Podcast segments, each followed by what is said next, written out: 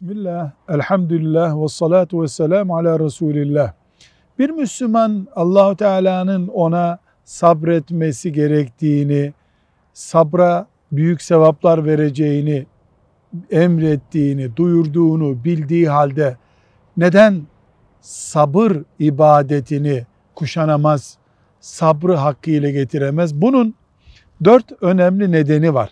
Birincisi insan aceleci yaratılmıştır. Acele sabrı engelliyor. İkincisi insan sinirlerine hakim olmayı öğrenmeli.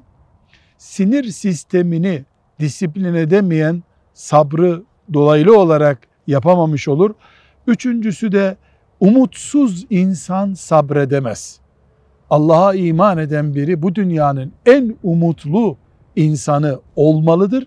Aksi takdirde sabır ve sabır gibi pek çok nimeti kaybeder.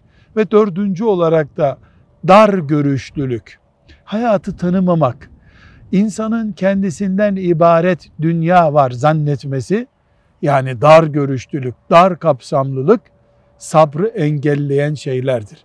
Bunlar eğitildiği zaman biiznillahü teala sabır daha kolay bir ibadet olur. Velhamdülillahi Rabbil Alemin.